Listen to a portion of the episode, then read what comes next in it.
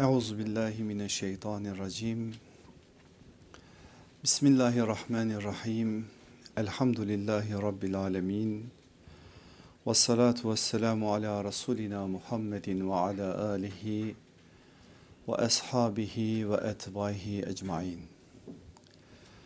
Kıymetli kardeşlerim, bir haftalık beyaz rahmet diyelim değil mi?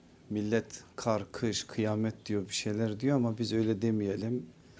O güzel rahmetin ardından ara vermiş olduk ama Rabbim bu hafta buluşturdu bizleri. İnşallah bu hafta ilim meclisimize kaldığımız yerden devam edeceğiz. Konumuz ölüm. Ölümü konuşmak zor bir mesele. Nefislerin pek de duymaya heveskar olmadığı bir mesele. Bakışta zahiren soğuk bir yüzü var ölümün. Öyle olduğu için de genelde bu meseleyi bildiğimizi zannederiz ama o bilgimizi bilince dönüştürme adına bir gayret içerisine girmeyiz. Hangi bilgi olursa olsun bilince dönüşmezse zihinde de yürekte de yüktür. Allah Resulü aleyhissalatü vesselamın faydasız ilimden Allah'a sığınmasının böyle bir boyutu da var. Faydasız ilim dediğiniz şey bir yönüyle sadece malumat taşıyıcılığıdır, malumat furuşluktur. Malumatın marifete dönüşmemesidir. Ölüm de insanlığın tamamı için böyle biz Müslümanlar için de ne yazık ki böyle. Hak ettiği yer bizim hayatlarımızda yok.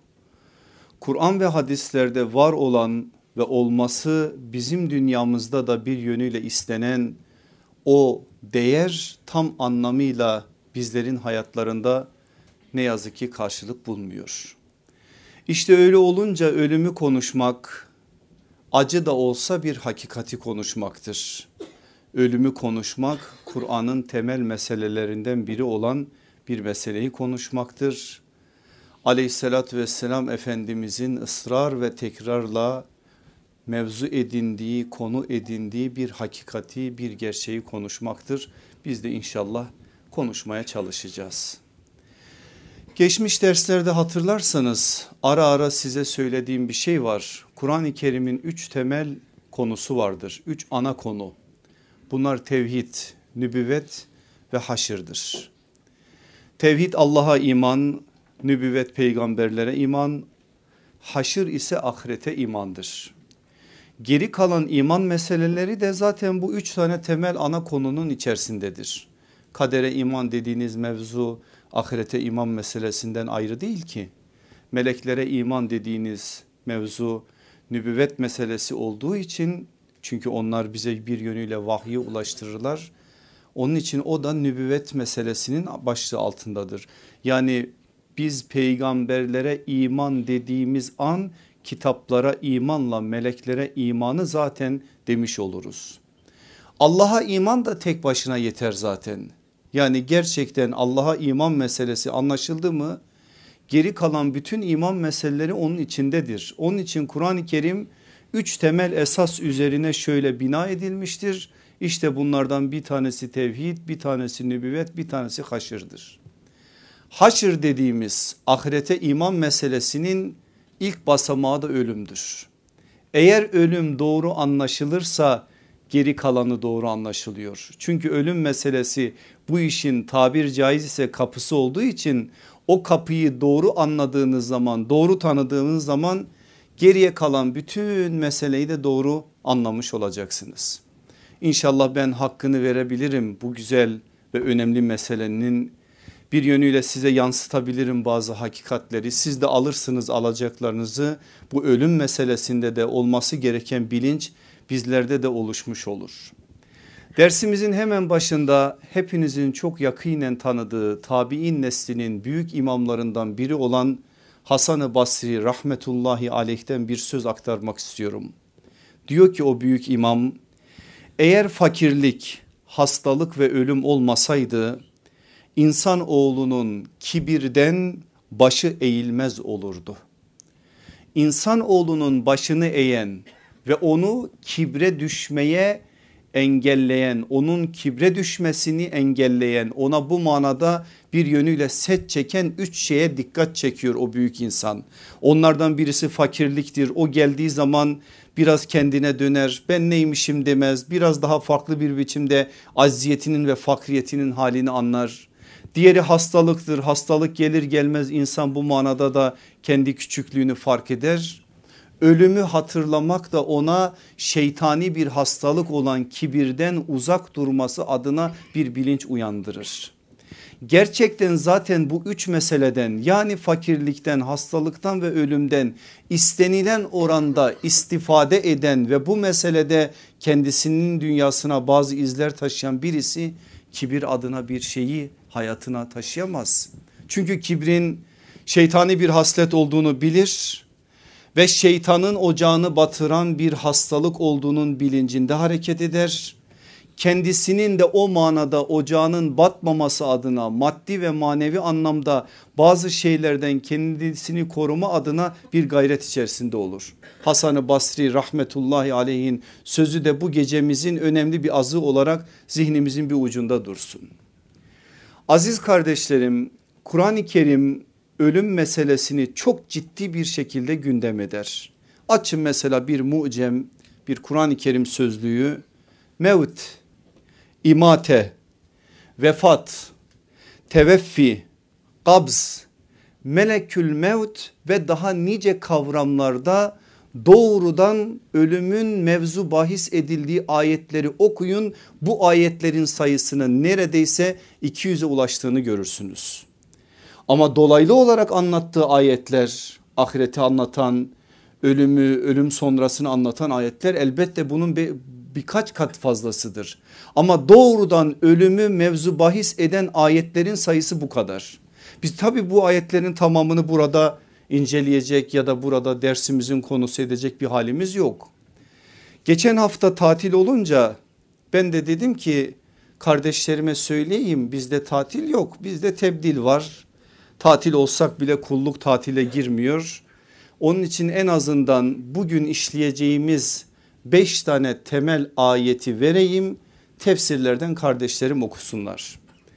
Sormayacağım burada okunmuş mu okunmamış mı ama baya okuyan kardeşimiz var. İnşallah sizin içinizden de okuyanlar olmuştur okunması lazım. Okumayanlar okusun çünkü gerçekten ders alacağız bu ayetlerden.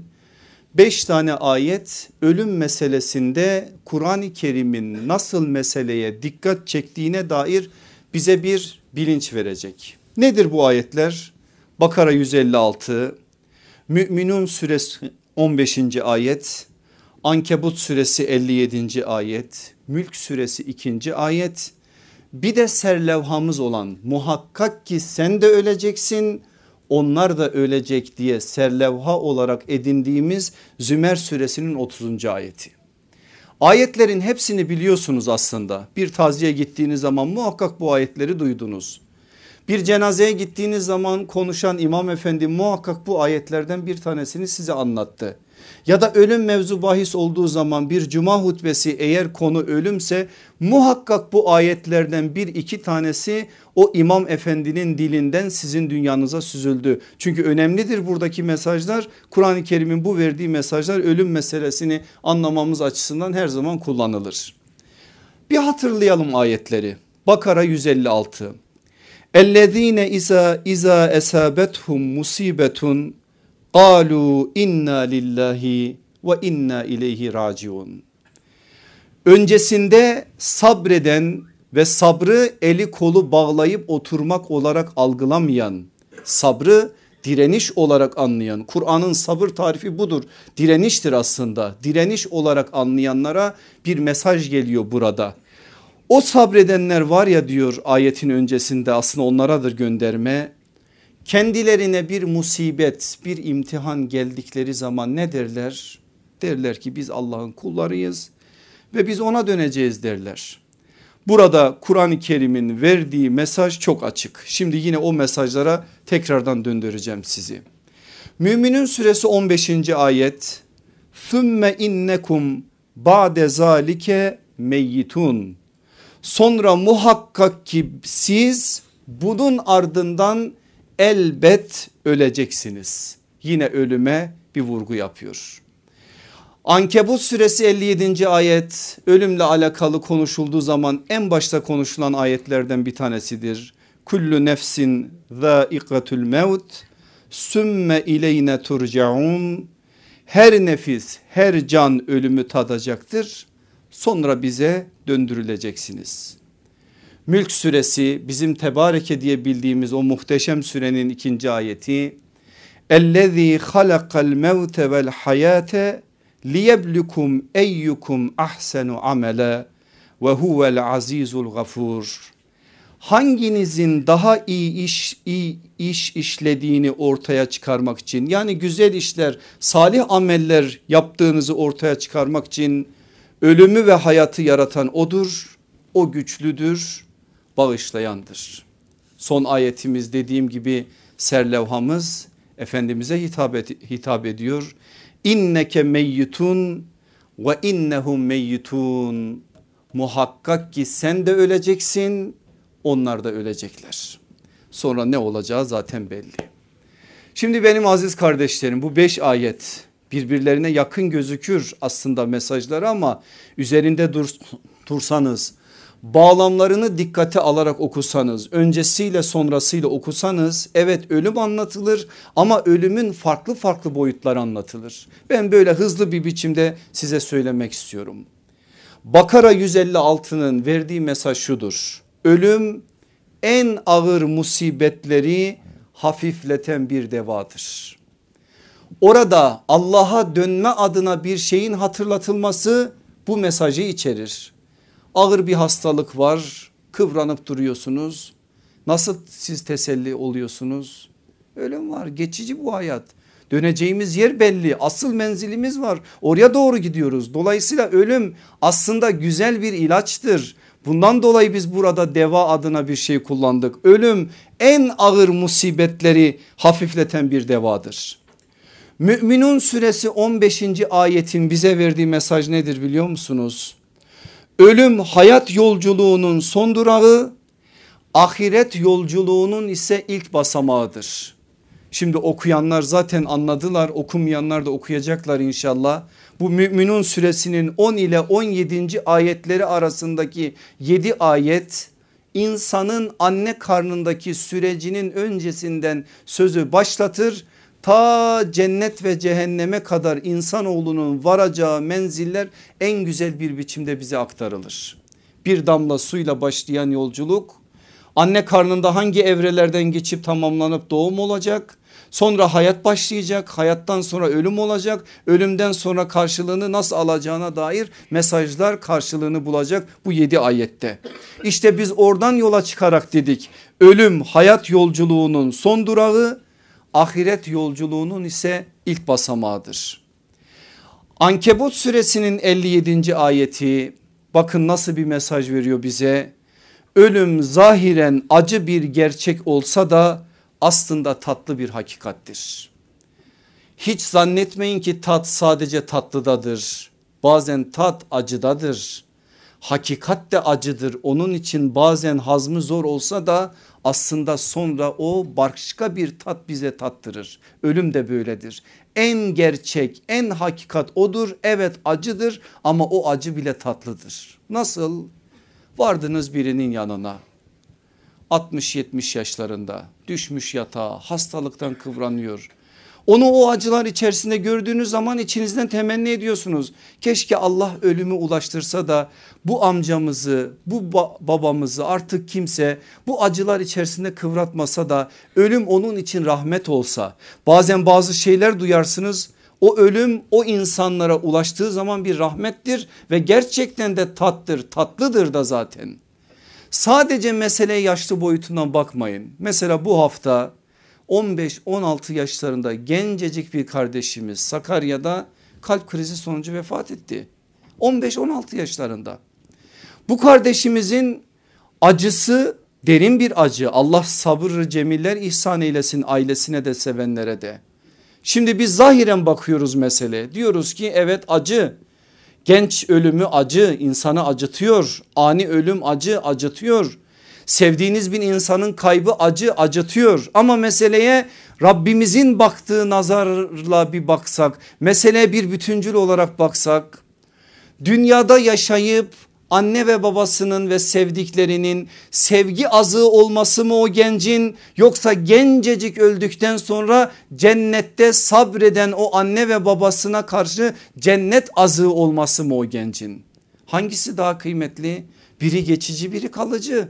Evet o soğuk bir yüzü var ama meseleye bir böyle baktığımız zaman asıl o soğuk yüz bir başka hale geliyor ve ölüm tatlı bir hakikate dönüşüyor. Ayetin her canlı ölümü tadacaktır noktasındaki mesajının aslında böyle bir mesajı var. Bu ayete bazı müfessirlerimiz bazı şeylere dikkat ederek şöyle de bir anlam veriyorlar. Bu anlam da çok güzel. Her nefis her an ölümü tatmaktadır. Ölümü tadacaktır diye değil her an ölümü tatmaktadır. Bu nasıl? Bu da böyle doğru ve gerçekten de böyle bir mesajı var. Uyku küçük ölüm değil mi? Her uyuduğumuzda aslında ölüyoruz. Uyandık diriliyoruz. Bedenimizden bir yer hasta olduğu zaman orası öldü. İyileşti orası dirildi. Etrafımızda yüzlerce şey ölüyor ve diriliyor. Biz o bakışla bir bakabilsek zaten alacağımızı alacağız. Mesela geçen hafta bugün o biçim kar yağdı. Her taraf bembeyaz oldu. Birçoğumuz içimizden geçirdik bu kar eriyince ne olacak ne olacak hiçbir şey olmadı eridi. Tabiat karla öldü güneşle bir daha dirildi. Binlerce böyle hadise var etrafımızda eğer bakabilirsek her nefis, her can, her an ölümü tatmaktadır. Ölüyor, diriliyor. Allah bir yönüyle onu öldürüyor, sonra diriltiyor. Biz kendi bedenimizde de, kendi nefsimizde de, etrafımızda da buna ait yüzlerce şey görüyoruz. Yeter ki o ufku, o bakışı bir yakalayabilsek. Mülk suresinin ikinci ayeti bize nedir biliyor musunuz? Ölüm imtihan yurdundan mükafat ve ceza yurduna doğru bir yürüyüştür orada ölümün ve hayatın Allah tarafından yaratıldığı söylenmesi iyi işler yapanlara bu manada verilecek mükafatların hatırlatılması böyle bir mesajı almamızı sağlar. Ölüm imtihan yurdundan mükafat ve ceza yurduna doğru bir yürüyüştür. Zümer 30 bize nedir? Ölüm peygamberlerin ve son peygamber efendimiz sallallahu aleyhi ve sellemin bile tattığı Dolayısıyla istisnasız herkesin tadacağı kaçınılmaz bir gerçektir. Peygamberlere bile tattırdıysa onlar bile ölümsüz değilse kim ölümsüzlük adına bir şeyi söyleyebilir ve bunu dillendirebilir? Buradan mı yola çıkmış Üstad Necip Fazıl yoksa başka bir ayetten mi bilmiyorum. Ne güzel söylüyor değil mi o dizelerinde? Ölüm ne güzel şey, ölüm ne güzel şey budur perde arkasından haber hiç güzel olmasaydı ölür müydü peygamber? perde arkasından gelen haber vahidir. Vahiy oradan gelir işte vahiyin söylediği de bu. Muhakkak sen de öleceksin onlar da ölecek. Biz de öleceğiz başkaları da ölecek. Kalmayacak hiç kimse Allah'ın huzurunda. Ölümü tatmayan hiç kimse kalmayacak. Her şey tadıldıktan sonra asıl hesaplar başlayacak. O zaman o hesap günü o dehşetli günde kim ne yaptıysa onun karşılığını almış olacak. Allah o gün bizi mahcup olanlardan keşke diyenlerden pişman olanlardan eyvah diyenlerden etmesin. Asıl derdimiz tasamız bu olmalı. Aziz kardeşlerim Kur'an-ı Kerim bunu söyler. Ben az bir şey aldım. Dediğim gibi 5 ayeti sadece aldım. Hadisler de bundan daha fazlasını bize söyler. Çünkü Kur'an'ın özet olarak verdiğini aleyhissalatü vesselam Efendimiz daha da açıklayarak tefsir ederek beyan ederek bizlere söyler. Hadislere bakın ölüm önemli bir konudur hadis şeriflerde. Ben oradan da aklınızda kalacak beş tane mesaj çıkardım. Onları vereceğim sonra hadislere ait bazı şeyleri söyleyeceğim. Çok rahat aklınızda tutabileceğiniz mesajlar. Ölüm en büyük nasihattır. Ölüm en etkili derstir. Ölüm en tesirli, tesirli vaizdir. Ölüm en güzel terhistir. Ölüm en değerli mesajdır. Peygamber sallallahu aleyhi ve sellem ölüm mevzusuna girdiği zaman bu mesajları bize verir. Ölüm en büyük nasihattır. Eğer almasını bilirsek nasihat istersen ölüm sana yeter zaten. Eğer bunu tabi anlar ve bu manada bazı mesajları alırsak. Abdullah İbni Ömer Allah ondan da babasından da ebeden razı olsun. Diyor ki Ensardan bir adam geldi. Allah Resulü aleyhissalatü vesselama selam verdi. Biz bir mecliste oturmuştuk. O da o meclise gelip dahil oldu. Bir müddet sonra bir soru sordu Efendimiz'e. Dedi ki ya Resulallah müminlerin hangisi daha faziletlidir, hayırlıdır? En faziletli, en hayırlı mümini soruyor. Bu soru sallallahu aleyhi ve sellem Efendimiz'e çok sorulmuştur. Efendimiz aleyhissalatü vesselam da bazen farklı farklı cevaplar vermiştir. Sizin en hayırlınız bakıldığı zaman aziz ve celil olan Allah'ı hatırlatandır demiştir mesela. Sizin en hayırlınız insanlara faydası olandır. Sizin en hayırlınız Kur'an'ı öğrenen ve öğretendir. Sizin en hayırlınız ehline iyi davranandır ila ahir onlarca farklı cevap vermiştir. Burada da farklı bir cevap verecek. En hayırlı en faziletli mümin kimdir diye sorulunca Efendimiz diyor ki ahlak bakımından en güzel olanları. Efendimizin dünyasında böyle ahlak müminin en temel vasfı. Bugün kaybettik bunu o ayrı bir mesele gerçekten kaybettik. Bunu bizim ciddi ciddi bir muhasebe etmemiz lazım. Niye müminler olarak en temel vasfımız ahlak olması gerekirken biz bu ahlakı kaybettik. Neden insanlar bizimle münasebete girdikleri zaman ya bu insandan gerçekten Kur'an ahlakı geliyor diyemiyorlar. Niye Kur'an ahlakı hayatlarımızdan çekilip gitti? Ahlakın dedikodusunu yapıyoruz zaten olmadığı için yapıyoruz. Ahlak kitapları ne zaman yazıldı İslam tarihinde? Ne zaman ki ahlak çekildi gitti sonra kitabı yazıldı. Olan şeyin kitabı yazılmaz zaten. Olan şey konuşulmaz zaten. Olan şey vardır zaten. Şu anda biz ahlakı konuşuyorsak halimiz zaten ortada. Bunun ciddi bir muhasebesi yapılması gerekir. O zat sustu diyor Abdullah İbni Ömer. Bir müddet sonra bir soru daha sordu. Ey Allah'ın Resulü en zeki en akıllı mümin kimdir? Allah Resulü aleyhissalatü vesselam dedi ki ölümü en çok hatırlayanları yani nasihatçı olarak ölümü görenleri ve ölümden sonrası için en güzel şekilde hazırlananları işte onlar en akıllı olanlardır. Kimmiş akıllı mümin? Nasihat olarak ölümü anlayan, ölümü hatırlayan ve ölüm için hazırlık yapan Allah bizleri de onlardan eylesin. Geldi sahabeden birisi dedi ki ya Resulallah ben eskiden böyle değildim. Sanki bizi anlatıyor şimdi bu rivayet. Kur'an-ı Kerim'i okuyorum kalbim ürpermiyor. Ben eskiden Allah'ın ayetlerinden bir ayet duyduğum zaman kalbim ürperir gözüm yaşarırdı. Şimdi yok o bende. Kalbim katılaşmış ya Resulallah ne yapayım bana bir deva bir yol göster. Allah Resulü sallallahu aleyhi ve sellem tabibel kuluptur kalplerin tabibidir o. İlaç yazıyor ilaç kalbin katılığını giderecek ilaçlar yazıyor. Hadislerde var bunlar. Ben birkaçını söyleyeceğim. Yetim başı okşa diyor o zata. Eğer yetimlerin başını okşarsan kalbin incelir. Eski haline döner diyor. Yaşlılarla git otur sohbet et. Eğer bunu yaparsan kalbin ürperir. Bu manada sen de o kalp katılığından kurtulmuş olursun. Başka şeyler de var. Onlardan bir tanesi de şudur ölümü hatırla ve ölüm için hazırlık yap. Eğer bugün kalplerimiz katılaşmışsa ve bazı şeyler gerçekten bizde istenilen oranda tesir uyandırmıyorsa biz ölümü hayatın dışına itmişiz. Ölümü gündemimizden çıkarmışız. Onlarca belki gündemimiz var ama ölüm gündemi yok gündemimizde.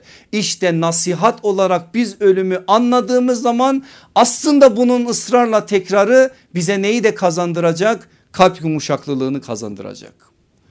Fudayl İbni İyad rahmetullahi aleyhi tanımayan var mı içinizde? Ben defaatle söyledim. Abidül Harameyn'dir o büyük insan Zatın biri geliyor yanına ey imam diyor bana bir nasihatta bulun. Ne diyecekse nasıl bir soru soruyor biliyor musunuz? Baban sağ mı diyor. Sağ deseydi başka bir şey diyecekti herhalde.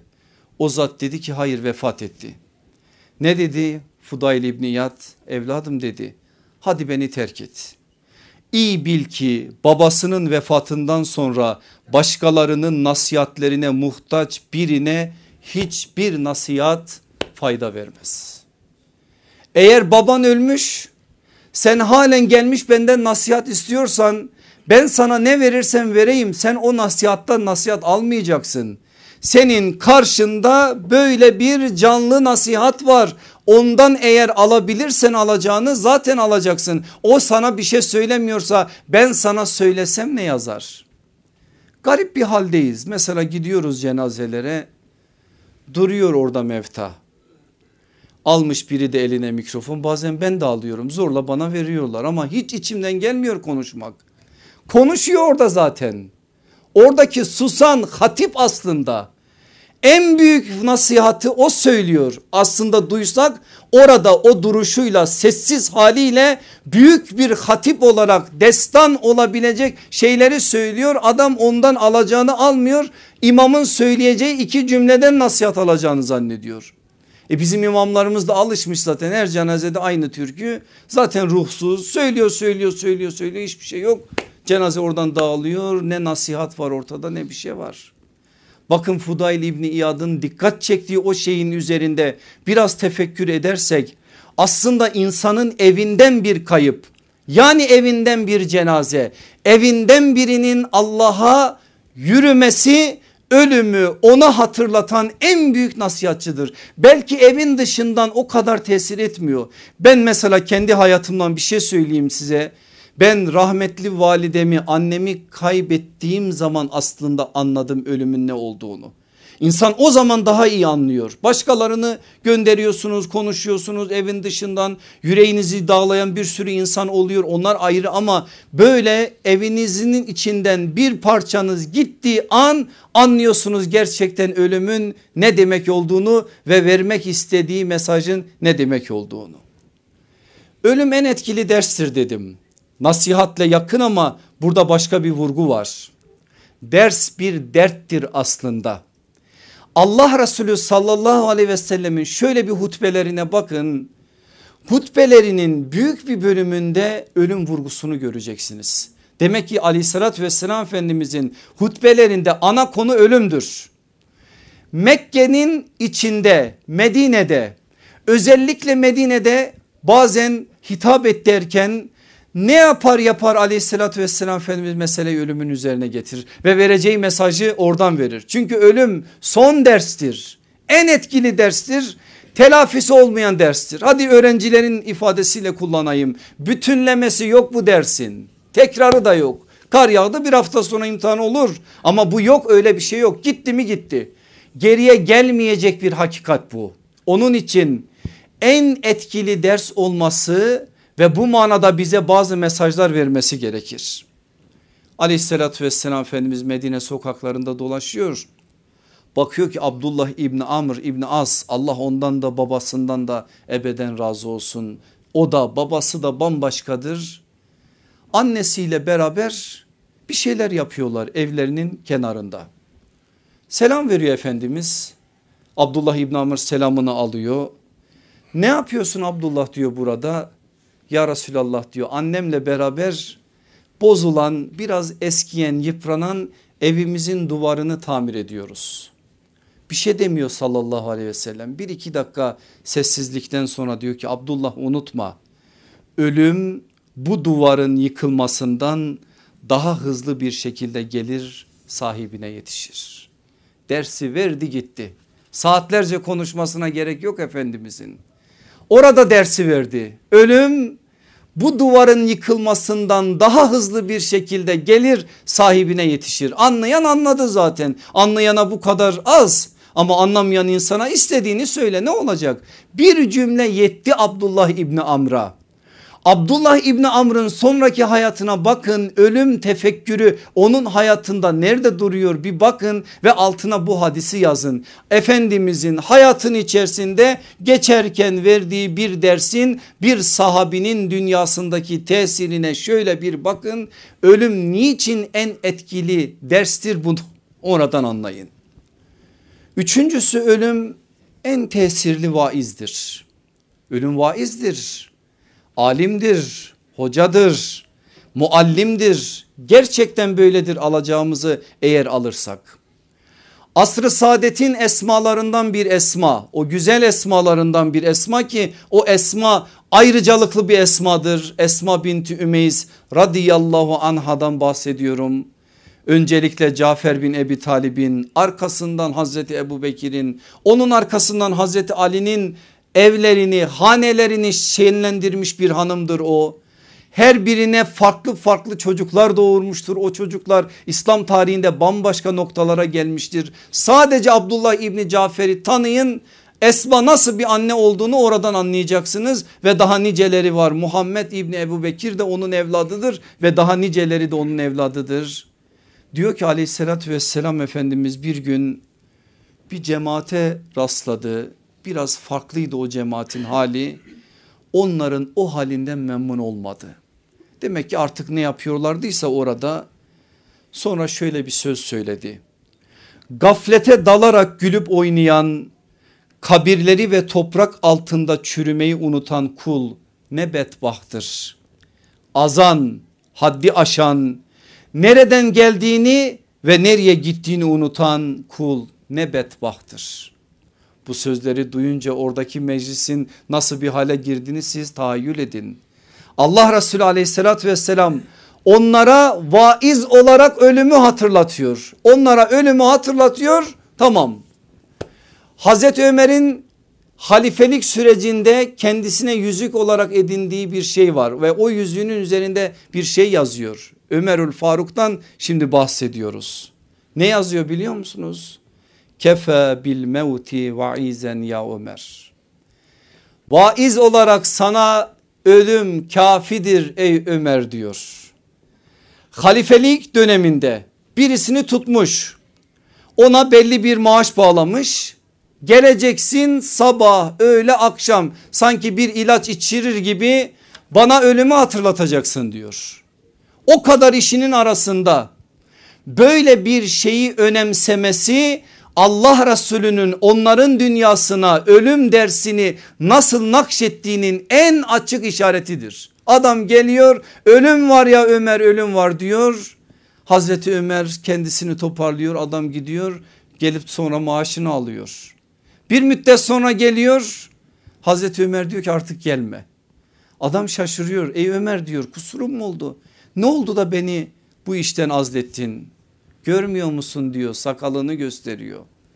Sakalıma düşen şu aklar artık bana nasihatçidir. Sana ihtiyacım kalmadı. Ben her yüzüme baktığım zaman gördüğüm o beyazlıklar o aklar bana ölümü hatırlatacaktır. Bundan sonra artık benim dışarıdan bir nasihatçıya ihtiyacım yok. Vaize de ihtiyacım yok. Eğer Ömerül Faruk radıyallahu anhu Ömerül Faruk olduysa adalet adına bu güzel kameti elde ettiyse böyle bir seviye vardıysa ölümü hatırlayarak yaşamasındandır benim aziz kardeşlerim. Firavunlar o zulmü niye yaparlar? Ölümü unuturlar. Niye adalet terazisi yıkılır? Ölümü unuttukları için. Niye adam başkasının hakkını yer ve o hakkı yemeyi hiçbir şekilde vicdanını sızlatacak bir hale getirmez. Hesabı unutur, ölümü unutur. Ölümü unutan adam artık başka hatırlayacak bir şey yoktur. O aslında çok büyük bir afettedir eğer bilse. İşte Hazreti Ömer Müslümanların halifesi olarak Müslümanların başındayken böyle bir şey yapması o afete düşmeme noktasındaki hassasiyetinden kaynaklanıyor. Ölüm en güzel terhistir. Hepiniz askerlik yapmışsınızdır. Terhisin de ne demek olduğunu biliyorsunuzdur. Hele o son günler ne kadar heyecanlıdır değil mi insana? Sevdiklerine kavuşacaksın, dostlarına kavuşacaksın. Hele evliysen çoluk çocuğuna kavuşacaksın. Nişanlıysan nişanlına kavuşacaksın. Acayip bir haldir o hal. Ölüm de böyledir. eğer anlasak. Niye? Cefa aleminden sefa alemine terhis oluyorsun. Geçici olandan daimi olana gidiyorsun. Sen burada farklı bir alemdesin. O farklı alemde tattığın her türlü şeyin asıllarını görmek için asıl aleme doğru gidiyorsun. Dolayısıyla ölüm senin için bir terhis oluyor. Ama burada o işin güzel bir terhis olabilmesi için o şahsın mümin olması lazım. Eğer mümin değilse, eğer münkirse, eğer mümin değil de başka bir şeyse vay ki vay o terhisi yaşadığı için haline bin pişman olacak. Ama mümin için en güzel terhistir. Sonuncusunu da söyleyeyim hadislerden en değerli mesajdır. Allah Resulü aleyhissalatü vesselam kıymetli bir mesaj olarak ölümü sahabeye veriyor. Mesela bir gün şöyle bir söz söylüyor. Lezzetleri yok eden ölümü çokça hatırlayın. Hadis Nesai'nin cenaiz babının 3 numaralı hadisi ama aynı hadis Tirmizi'de de geçiyor. Tirmizi'de olay biraz daha zeminiyle anlatılır bize. Diyor ki orada aktaran sahabi efendimiz bir grup oturmuşlar kahkahayla gülüyorlar eğleniyorlar biraz ölçüsüz davranıyorlar. Sahabenin edebi böyledir artık ne olmuşsa onu da bir aktarırken bize böyle anlatıyorlar. Biraz ölçüsüz davranıyorlar. Allah Resulü aleyhissalatü vesselam o meclise dahil oldu ve o insanlara şunu söyledi. Aslında sizler ölümü çok sık hatırlamış olsaydınız şu gördüğüm vaziyette olmazdınız. Öyleyse lezzetleri yok eden ölümü çokça hatırlayın. Öncesindeki o bilgiyi aldığımız zaman nasıl değerli bir mesaj verdiğini daha iyi kavramış oluyoruz. Cenab-ı Hak hem Kur'an'ın hem hadislerin verdiği bu bilinci inşallah bizlerde de bir bilince dönüştürmüş olsun. Aziz kardeşlerim ölüm böyle bir şey. Daha birkaç şey daha söyleyeceğim sizlere. Ama bir husus var bir, bir nokta var ki önemli bir nokta oraya dikkatlerinizi çekmem lazım. Ölümü temenni etmek diye bir şey yok bizde. Yani birisi ellerini kaldırsa ve şöyle dese Allah'ım beni öldür. Allah'ım beni katına al. Allah'ım beni yaşatma böyle bir şey caiz değildir. Bu kadar ölüm öncelikli yaşamak yine de bize ölüm temenni ettirmemesi lazım. Çünkü hayat bizim için önemli bir şeydir ve bir fırsattır. Öte hayatı, öteki hayatı, asıl hayatı kazanmamız için burası fırsattır. Bu fırsatı değerlendiren ancak kazanacağını kazanacak. Onun için ne kadar ağır musibetlerle karşı karşıya kalırsak kalalım. Ne kadar ağır hastalıklarla karşı karşıya kalırsak kalalım. Allah'ım beni öldür ya da falancayı öldür diye bir dua bir temenni asla caiz değildir. Bakın bu konuda sallallahu aleyhi ve sellem Efendimiz ne diyor? Sizden hiçbiriniz başınıza gelen bir sıkıntıdan dolayı ölümü temenni etmesin. Ölümü istemesin. Eğer mutlaka isteyecek olursa o mutlakaya geleceğim ne demek o? Allah'ım yaşamak benim için hayırlı olduğu müddetçe beni yaşat. Eğer ölüm benim için hayırlı ise canımı al desin. Bukhari'nin Merda yani hastalık bölümünün 19 numaralı hadisi bu. Orada eğer yapacaksa şöyle yapsın diyerek kayıt koyup Efendimizin söylediği şey nedir? Nedir? Çok aşırı artık dayanılmaz noktadaysa acıları musibeti ancak o zaman söyleyebilir. Yani o işin son noktasıdır ondan öncesi asla bu yine caiz değildir. Zaten Bukhari'de hastalık babında olması da bunun bir işaretidir. Şimdi ufacık bir musibete ile karşı karşıya kalan bir insanın anında ölümü temenni etmesi burada peygamber sallallahu aleyhi ve sellem bu lisanıyla caiz olmadığını anlamış olduk. Meseleyi ben başka yönlere de bak, yönlerinden de bakacağım ama bir şey daha söyleyeyim burada. Ayşe anamız geliyor bir gün Efendimiz'e diyor ki ya Resulallah hatırlıyor musun diyor falanca yerde bir kadın vardı yaşlı bir kadın öldü kurtuldu gitti. Seviniyor Ayşe annemiz aleyhissalatü vesselam Efendimiz diyor ki üzül Ayşe üzül üzül ki yeryüzünden Allah'a kulluk eden bir kişi eksildi. Allah'a ibadet eden namaz kılan bir kişi eksildi bunun için üzül diyor. Yine verdiği mesaj aynı mesajdır. Ölümü temenni etmeme ve ölümü başkaları için istememe meselesidir. Peki biz şehadeti nasıl anlayacağız burada? Allah'ım şehadet diyoruz. E benim aziz kardeşlerim biz şehadetin tarifini defaatle verdik burada. Şehadet bile bile ölüme yürümek değildir. Şehadet ölümün korkusunu öldürerek yürümektir. Ölüm korkusunu yürekten silerek ölümü karşılamaktır. Yoksa bir insan yine bile bile ölüme yürümesi gibi bir şey İslam'da asla caiz değildir. Bu manada şehadetin de aslında verdiği mesaj bu mesajla beraber bir biçimde anlaşılması gereken bir mesajdır. Peki şöyle bir itirazda bulunacaksınız bana. Hocam iyi hoş diyorsun ama sallallahu aleyhi ve sellem Efendimiz bakın şöyle bir hadis de söylüyor. Ubade İbni Samit'in naklettiği yine Bukhari hadisi. Her kim Allah'a kavuşmayı dilerse Allah da ona kavuşmayı diler. Ve her kim Allah'a kavuşmayı kerih görürse yani hoş görmezse Allah da ona kavuşmayı hoş görmez kerih görmez. Allah'a kavuşmak, kavuşmak, lika Allah, Allah'la karşılaşmak ölümle olacağı için burada sallallahu aleyhi ve sellemin söylediği de ölüm değil midir? Ölümü temenni etmek değil midir? Şimdi burada bir parantez açmamız lazım. Müslümanlar olarak yaptığımız çok büyük yanlışlardan bir tanesi şudur. Bir hüküm elde edeceğiz.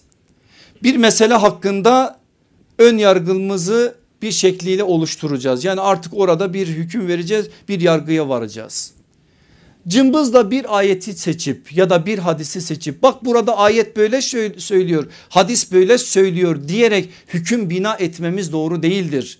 Bizim müştehit imamlarımızın ulemamızın yaptığı da zaten buradaki sıkıntının ortadan kalkması adına attıkları bir adımdır. Diyelim ki İmam Ebu Hanife bir mesele üzerinde bir şey söyleyecekse o meseleyle alakalı bütün ayetleri hadisleri bir araya getirir onları toptan ele alır her şeyi değerlendirdikten sonra o meselenin hükmünü ortaya koyar. İşte biz de o verilen hükümlere göre amel ederiz.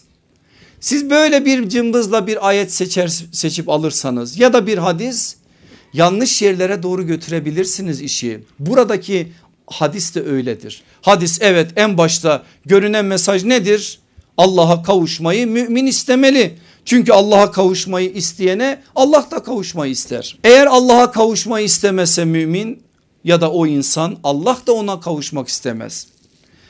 Öyleyse eğer bu hadis nasıl anlaşılmalı? Bu hadisi evde sallallahu aleyhi ve sellem analarımıza söylüyor. Analarımızın ismi yok kaynaklarda ama ben Ayşe annemiz gibi düşünüyorum. Niye bilmiyorum ama içimden öyle geliyor. Çünkü Ayşe anamız böyle meraklıdır bu soruları sorar. Diyor ki ya Resulallah bizler elbette insanız ve insan olarak ölümden hoşlanmayız. Ölümü temenni de etmeyiz. Peki böyle yapmamız sizin söylediğiniz hakikate ters düşmez mi? Bakın tam Ayşece radıyallahu anha bir sorudur. Resulullah bir şey söyledi.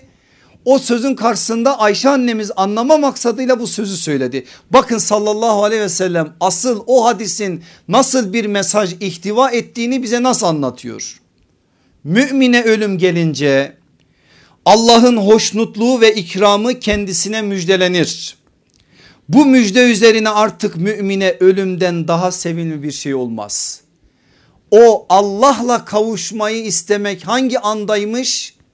Sekeratül mevt dediğimiz ve inşallah bir dahaki dersimizin konusu olan ölüm sarhoşluğu ya da ölüm baygınlığı anında Allah mümine kavuşma adına bir şey gösteriyor. Mümin de bu müjde üzerine artık ölümden daha sevimli bir şey olmazsa o anda mümin Allah'a kavuşmayı Allah da mümin kuluna kavuşmayı ister. Kafire ölüm geldiğinde ise Allah'ın azabı ve cezası kendisine bildirilir. O anda kafire ölümden daha fena gelen bir hal olmaz.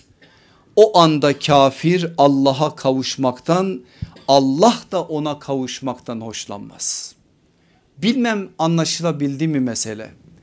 Daha da anlaşılsın daha da akıllarda yer edinsin. Aziz kardeşlerim bizde ölümü temenni etmek yok ölümü tefekkür etmek var. Ölümü istemek arzulamak yok ölüme ve sonrasına hazırlanmak var. Bunu iyice anlamamız gerekir ki Kur'an'ın ve hadislerin bizde uyandırmak istediği o şuur o bilinç tam anlamıyla oturmuş olsun zihinlerimize.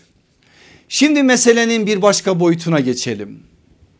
Hepimiz biliyoruz ki biz Adem'in çocuklarıyız. O bizim babamızdı Ebul Beşer, anamızdı Ümmül Beşer Havva anamız ve biz onun çocuklarıyız.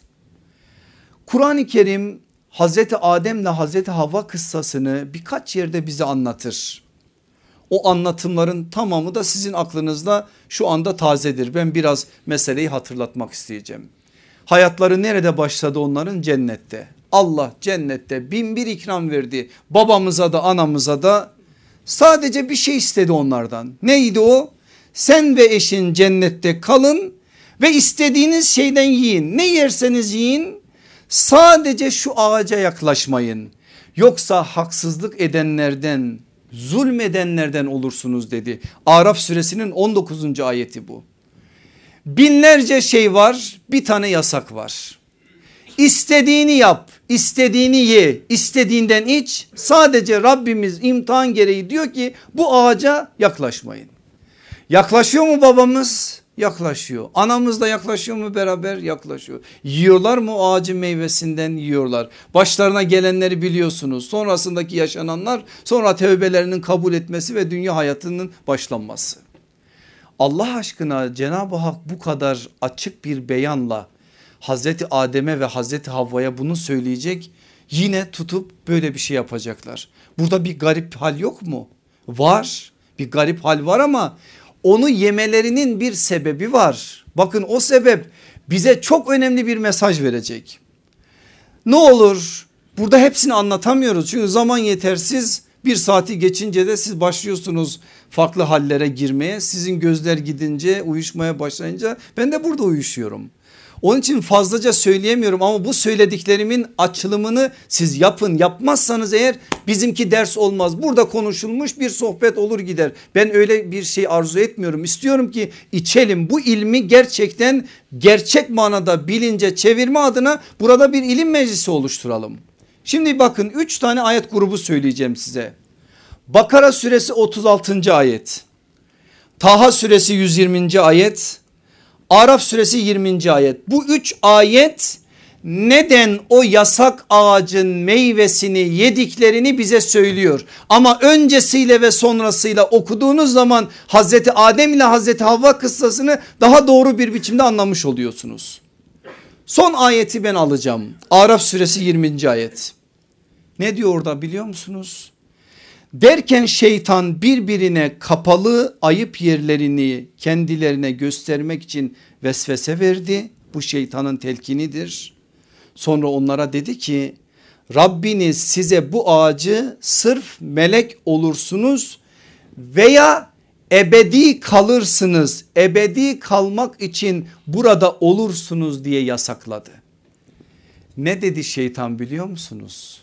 Şeytanın dediği çok net şeytan ölümü öldürdü. Ölümü onlara unutturdu. İnsanda böyle bir temayül var ölümü unutmak istiyor insan. Ölümü orada onlara unutturdu ve o anda ebedi kalacaksınız diyerek bir telkinde bulunarak bir peygamber olan atamız Adem'e cennette o yasak ağacı Rabbimizin açık bir yasağı olmasına rağmen ihlal ettirdi. Şimdi gelin bugüne. Aynen oyun devam ediyor. Aynen film aynen devam ediyor. Şeytan ve şeytanın yandaşları bize ölümü unutturuyor. Ölümü itibarsızlaştırıyor. Ölümü öldürerek hayatımızdan çıkarmak istiyor. Hizbu şeytan bunu yapıyor. Bu kavramı iyice anlayın bu bir Kur'an kavramıdır. Hizbu şeytan şeytanın taraftarları şeytanın adına çalışanlar şeytanı memnun etmek için gayret gösterenler şeytana bu manada asker olanlar en öncelikli mesele olarak kendilerine aldıkları ölümü unutturmaktır. Ölümü itibarsızlaştırmaktır. Ölümü gündemden çıkarmaktır. Allah aşkına bakın sokağa, caddeye. AVM'lere bakın, alışveriş merkezlerine. Artık hayatlarımızın bir parçası oldu. Hiçbir yerde ölümü hatırlayacağınız bir şey var mı? Çok acı bir şey söyleyeyim ben size. Camiler bile ölümü hatırlatmıyor bize. Mabetlerimiz bize ölümü hatırlatması gerekirken camiler bile hatırlatmıyor. Modern hayat ne yaptı bakın mezarlıkları şehrin dışına çıkardı. Niye? Çıksın gözümüzün önünden kaybolsun görmeyelim. Gerçi şimdi mezarlıklara gidince de alamıyorsunuz o ruhu. Niye? O mermerler, o granitler, o şatafatlar, o reklamlar, o şunlar, o bunlar size orada ölümü hatırlatmıyor. Okumaya başlıyorsunuz. Falanca kim ne yazmış, filanca kim bu büyük mezar kimin, bu renkli mezar kimin? Dikkatinizi ambalajlara şekiller üzerine şeytan yoğunlaştırıyor. O mezarlık meselesine geleceğiz o ayrıca bir bahisimizdir konumuzdur bizim. Şeytanın avanelerinin işi bu. Babamız Adem'in ayağını ölümü unutturarak ya, ya, kaydırdı. Aynısını bugün bize yapıyor. Biz de buna inat. Modernizme inat. Bu kadar olumsuzluğa rağmen medyasıyla, caddesiyle, sokağıyla, televizyonuyla, internetiyle, şuyuyla, buyla bu kadar sıkıntıya rağmen ölümüne ölümü hatırlamak, hatırlatmak ve ölümü gündemde tutmak gibi bir vazifemiz var. Eğer bunu biz hatırlamazsak, hatırlatmazsak ne olacak? Bu insanlık nereye gidecek? Biz nereye gideceğiz? Ve hangi birimiz kabir arkası için çalışacağız? Hangi birimiz ölüme hazırlık adına bazı şeyler yapacağız? Bunları yapabilme adına gayret içerisinde olmamız lazım benim aziz kardeşlerim. Birkaç sene önce bir kardeşim bir genç kardeşimiz bir talebemiz bir hatırasını anlattı bana. Ankara'da metroya binmiş 60-65 yaşlarında belki daha da ileri olabilir bir amca öğrencilerin arasında kızlı erkekli onlarla sohbet ediyor. Bir müddet sonra sohbet koyulaşıyor kahkahalar başlıyor şakalaşmalar başlıyor. O talebe de şöyle izliyor onları sonra diyor ki yanlarına gideyim ben de bir söyleyebileceksem bir şey söyleyeyim. Varıyor yanlarına amca onun geldiğini görünce onu da sohbete davet etmek istiyor o da genç o da dahil oluyor. O ara birinin elinde bir gazetede ölüm ilanı meşhur birisi ölmüş o günlerde o ölüm ilanı gözüne ilişiyor o talebe kardeşimizin. Sesli bir biçimde o ölüm ilanını okuyor. Sonra dönüp o amcaya diyor ki amca ölüm var diyor. Ne diyor biliyor musunuz o talebe kardeşimiz? Diyor ki hocam bir anda rengi değişti o amcanın belki on defa bana ölümden bahsetme bana ölümden bahsetme bana ölümden bahsetme diye ölümü unutma adına bir şeyde bulundu. İnsanımız bu halde yaşanmış bir şey bu ama onlarca bunun gibi şey yaşayabilirsiniz. İnsanlar ölümü duymak istemiyor. Ölüme ait bir şeyleri duydukları zaman moralleri bozuluyor. Allah aşkına hepinizin başından geçmiştir. Ben size hatırlatınca hatırlıyorsunuz. Taziyeye gidiyorsunuz. En yakınınız bile ölse 3 saat sonra şöyle bir adım geriye çekilin ve o taziyede konuşulanlara şöyle bir bakın. 3 saat 2 saat sonra iş mi konuşulmuyor ticaret mi konuşulmuyor dizilerin filmlerin müzakeresi mi yapılmıyor? Başlıyor akrabalar birbirlerine caka satmaya hava atmaya o ondan bahsediyor ondan bahsediyor. Ölüm günü aynı gün taziye günü taziye meclislerinde onlar var. Bir de bir zümre var zaten bizim içimizde. O zümre de garip bir zümre. Hiç girmezler o taziye evine. Sanki oraya girseler onlar da ölecekler. Dışarıda kapının önünde dururlar Cenazeye geldikleri zaman da öyle. Onların dünyası da başka bir dünya. Böyle bir haldeyiz biz. Böyle bir halde ölümün bize ders olarak, nasihat olarak, mesaj olarak bir şeyleri ulaştırması mümkün mü? Hayatımızdan sökmüş atmışız. E gelin yoluna kurban olduğumuz sallallahu aleyhi ve sellem Efendimiz'i Mescid-i Nebevi inşa ediyor 6 ay sonra Esad İbni Zürer'e vefat ediyor. Mescidin hemen karşısına Baki kabristanlığını inşa ediyor. Oradan oraya gitsin diye her hafta en az bir defa Efendimiz oraya gider saatlerini orada geçirir. İlerleyen yıllarda bu daha da artacaktır. Sonraki yıllara Baki kabristanlığına ek olarak Uhud şehitleri de eklenecek. Allah Resulü aleyhissalatü vesselam Uhud şehitlerini de bu maksatla ziyarete gidecek. Hicretin ilk ayları ilk yıl, yılları bir çarşı tahsis edilecek. Çarşıyı nereye kuracak biliyor musunuz Efendimiz? Bir kabristanlığın üzerine. Orada daha önceden kabirler var. Tüccarlar ticarete dalır ölümü hatırlamazlar ölümü unuturlar diye Efendimiz tüccarlar ölümü hatırlasın diye Medine çarşısını bir kabristanlığın üzerine inşa ediyor. Niçin? Ölüme bir itibar kazandırıyor nübüvvet pınarı. Allah Resulü sallallahu aleyhi ve sellem ölümün aslında güzel bir şey olduğunu unutulmaması gereken bir hakikat olduğunu böylelikle beyan ediyor. E bunu biz unutursak hayatımızdan dışlarsak vah ki vah halimize Allah bizleri muhafaza etsin inşallah. Aziz kardeşlerim hüsnü hatime akıbet endişesi hepimizin yüreğini dağlayan bir şey olmalı. Söylemiştim önemine binaen bir daha söyleyeyim. Bediüzzaman'ın talebelerinden Zübeyir abi bir gün gelip üstada akıbetten akıbetimden dolayı korkuyorum dediği zaman korkma tir tir titre demişti. Tir tir titrenecek bir şey bu. Çünkü ne dedik telafisi yok onun. Peki biz nasıl bir biçimde bu akıbet endişesini hayatımızın öncelikli meselesi olarak kılabiliriz? Uzun uzun belki konuşulması lazım ama ben kısadan mesajları vereceğim toparlayacağım sözlerimi. Ne yaparsak biliyor musunuz akıbet meselesini akıbet endişesini hayatımıza taşırız. Sağlam bir akidenin inşa ettiği tevhidi bir bilinci hayatlarımızda diriltirsek. Tevhid olmazsa eğer yani Allah'ı birleme bir olanı birleme Bilalce ahad diyebilme tevhid budur aslında. Bilalce ahad diyebilme bunu yapabilirsek eğer bu bize zaten bunu kazandıracak sağlam bir akidenin inşa ettiği tevhidi bir bilinç.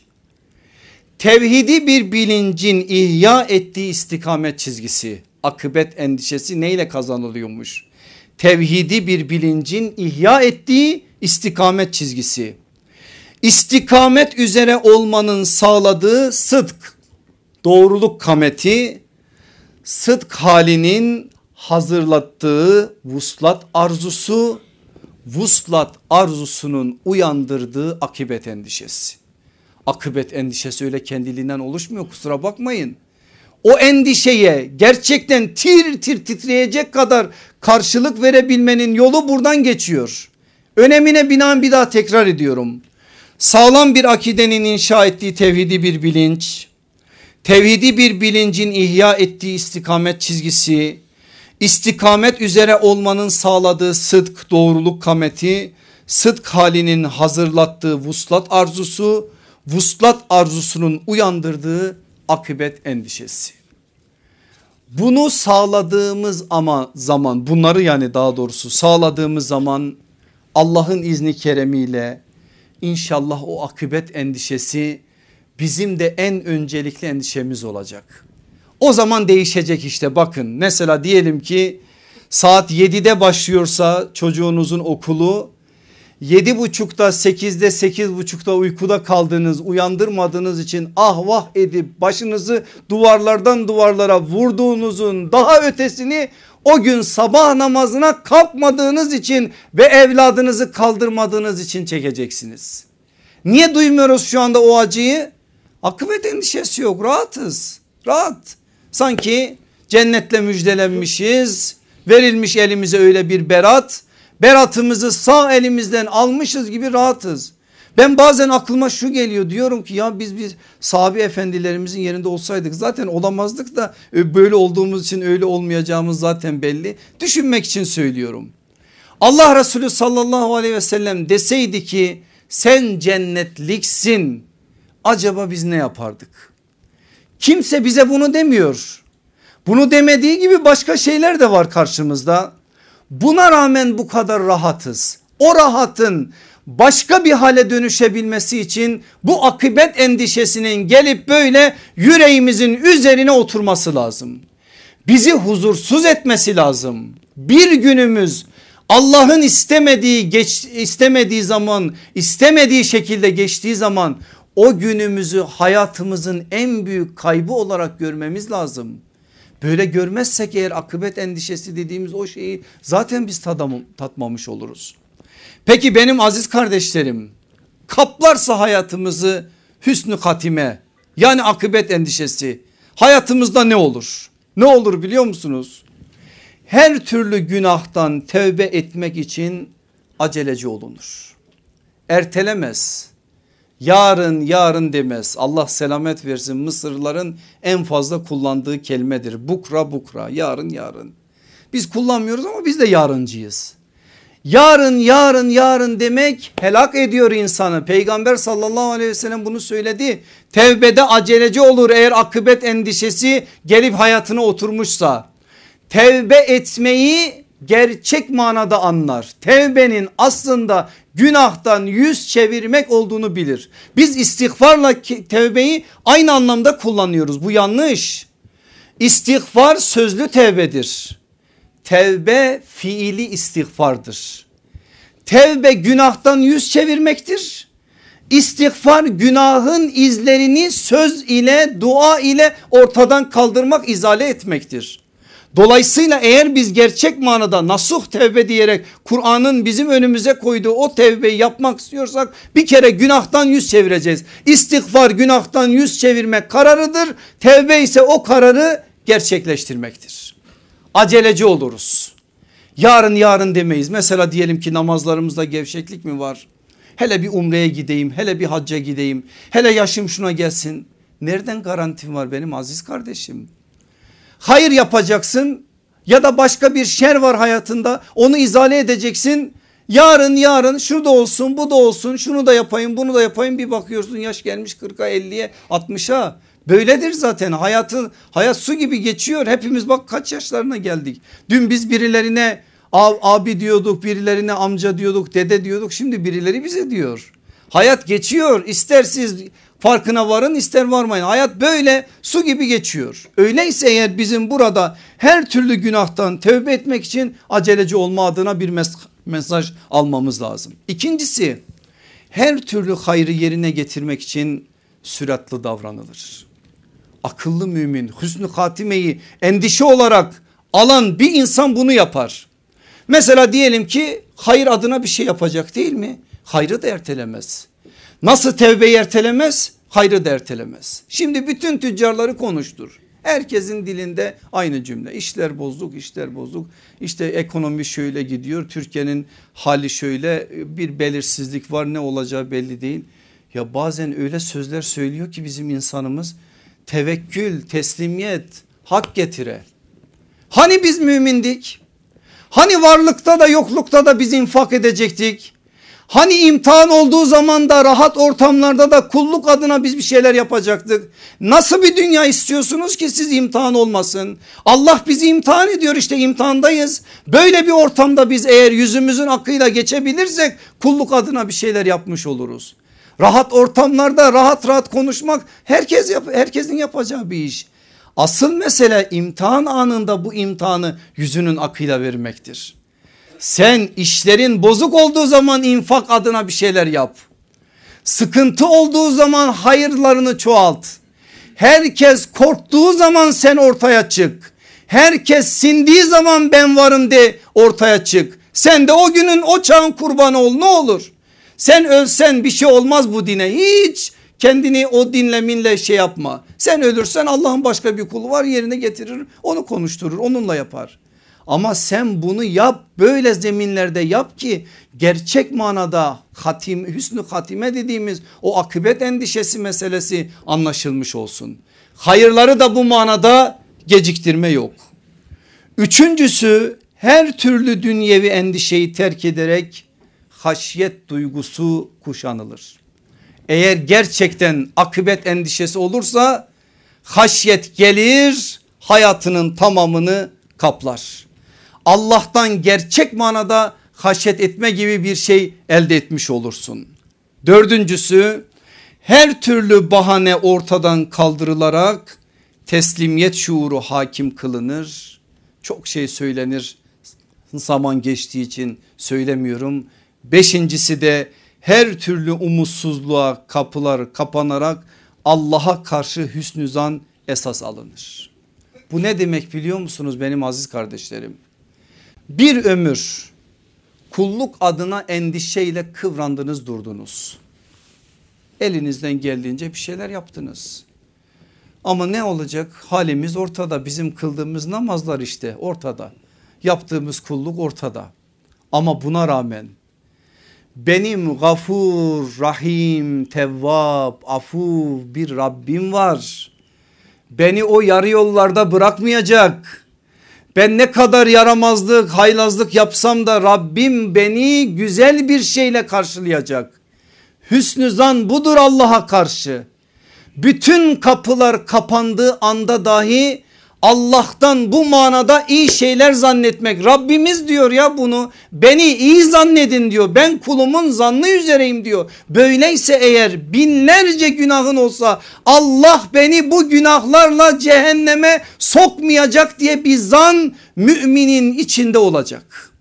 Evet korkuyla ümit arasında bir denge olacak ama terazinin ucu bazen kaçacaksa ki kaçsın. Resulullah kaçsın istiyor kaçsın ümit tarafına kaçsın. Ümidin korkundan bu manada fazla olsun. İki şey söyleyeceğim sözlerimi bitireceğim. Aslında iki hadis peygamber sallallahu aleyhi ve sellemin anlattığı iki hadis. Kul getiriliyor peygamber bize söylüyor biz nereden bileceğiz? Hesaplar kitaplar onun neticesi kul cehenneme atılacak. Çünkü günahları sevaplarından fazla. Görevli melekler tutuyorlar ve o kulu cehenneme doğru götürüyorlar. O kul dönüp şöyle geriye bir bakıyor. Rabbimiz biliyor ama bildirmek için soruyor. Diyor ki sorun o kuluma meleklere diyor niye döndü baktı o kulum? Soruyorlar melekler. Diyor ki o kul ben böyle zannetmemiştim. Ben demiştim ki ne kadar günahım olursa olsun Rabbu, Rabbim gafur ve rahimdir. Beni o cennetiyle mükafatlandıracak. Melekler kulun söylediği bu sözü Rabbimize söyledikleri zaman madem o kulum beni öyle zannetmiş alın o kulumu ve götürün cennete diyecek. Ya peygamber bunu niye anlatıyor bize? Neden anlatıyor anlayın. Böyle zannedin ne olursa olsun böyle zannedin. Allah'ın bizim ibadetimize ihtiyacı yok. Ama bize hüsnü zan adına bir ufuk bir şey uyandırmak istiyor sallallahu aleyhi ve sellem Efendimiz. Bir başka rivayeti anlatıyor bize Abdullah İbni Amr onun adını andık. Babasına da rahmet okuduk ona da bir kez daha rahmet olsun ona da babasına da.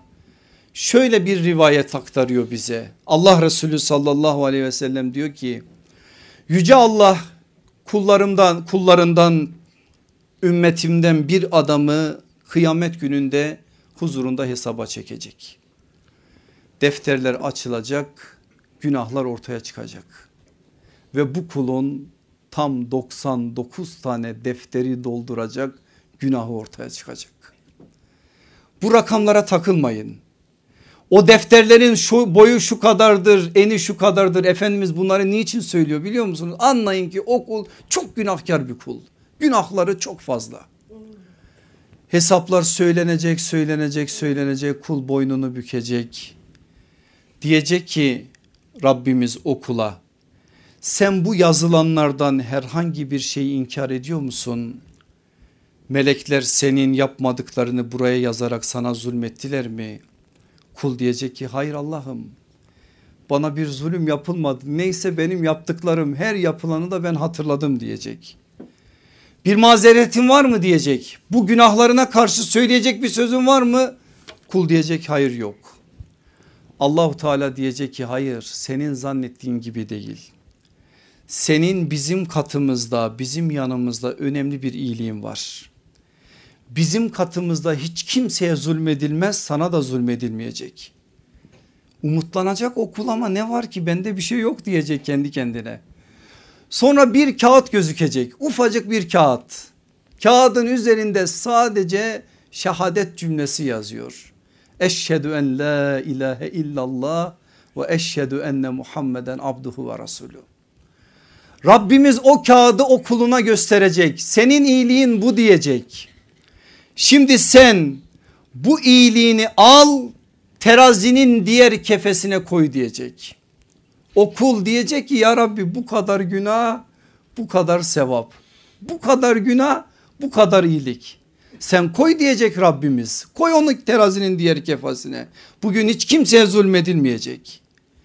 Olayı anlatan Efendimiz sallallahu aleyhi ve sellem hadisin son cümlesinde ne diyor biliyor musunuz?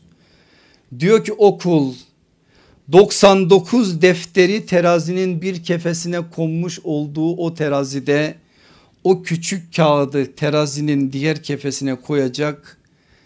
Bütün o defterlerin ağırlığı o küçücük kağıdın üzerinde hafif kalacak.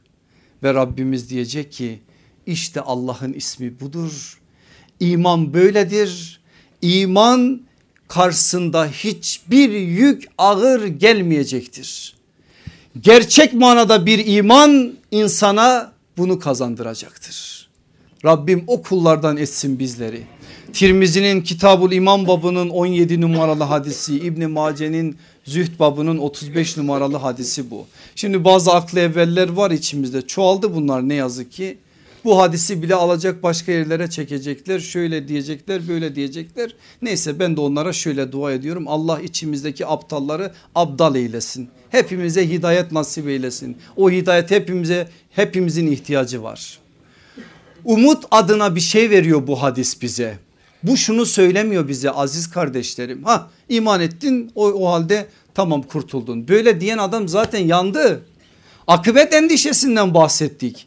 Ne yaparsak yapalım yüreğimizi yakacak o acı o ızdırapla Rabbimize yürüyeceğiz. İnşallah o hüsnü zanı da içimizde tutacağız. Allah da o hüsnü zanın karşılığında bize böyle bir mükafat verecek. Mevla o mükafata erenlerden eylesin bizleri inşallah.